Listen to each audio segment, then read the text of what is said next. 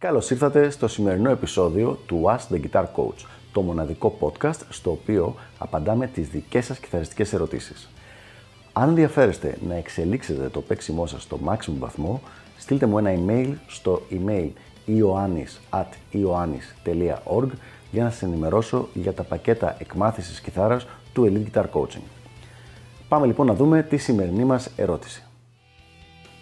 Τι κιθάρα να αγοράσω πριν αρχίσω μαθήματα με δάσκαλο.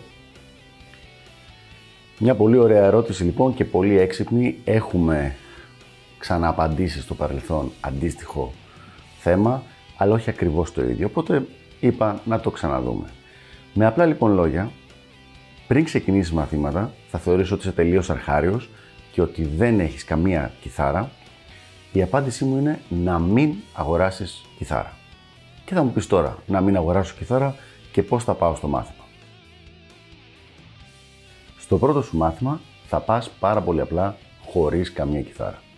Θα γνωρίσεις τον δάσκαλο, θα μιλήσετε λίγο, θα του πεις τι μουσική σου αρέσει να παίζεις ή τι θέλεις να παίξεις, τι μουσική σου αρέσει να ακούς, αν έχεις κάποιους αγαπημένους κιθαρίστες, αν έχεις κάποιες μπάντες ή και πάλι κιθαρίστες που να σε εμπνέουν και να σε τραβάνε στο να θες να μάθεις κιθάρα για να ενημερώνεστε κάθε φορά που ανεβαίνει καινούριο επεισόδιο.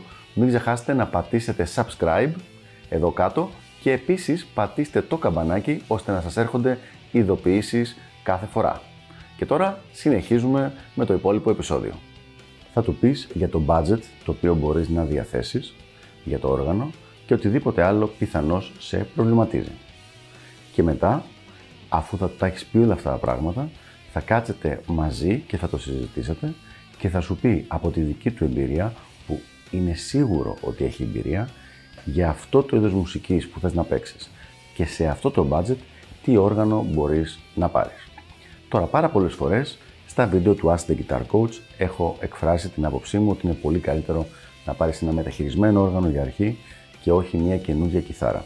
Γιατί μειώνεται πάρα πολύ το ρίσκο του αν για οποιοδήποτε λόγο δεν σου αρέσει και θες είτε να αφήσεις την κιθάρα είτε το συγκεκριμένο όργανο να αφήσεις, αυτή που αγόρασες δηλαδή, να μην πάνε χαμένα τα λεφτά σου. Αλλά αυτό στην πραγματικότητα δεν είναι το πιο σημαντικό μέρος. Αν έχεις διαλέξει το όργανο μαζί με τον καθηγητή σου, το οποίο να ταιριάζει στο budget σου και στο είδος μουσικής που θες να παίξεις, είσαι OK. Οπότε λοιπόν, με πολύ απλά λόγια, δεν παίρνεις την κιθάρα πριν πας για το πρώτο σου μάθημα με τον καθηγητή. Την παίρνεις ενδιάμεσα στο πρώτο και στο δεύτερο και με τη βοήθεια του δασκάλου σου. Αυτά λοιπόν για το συγκεκριμένο θέμα. Ελπίζω να βοήθησα και τα λέμε στο επόμενο επεισόδιο του Ask the Guitar Coach. Γεια χαρά!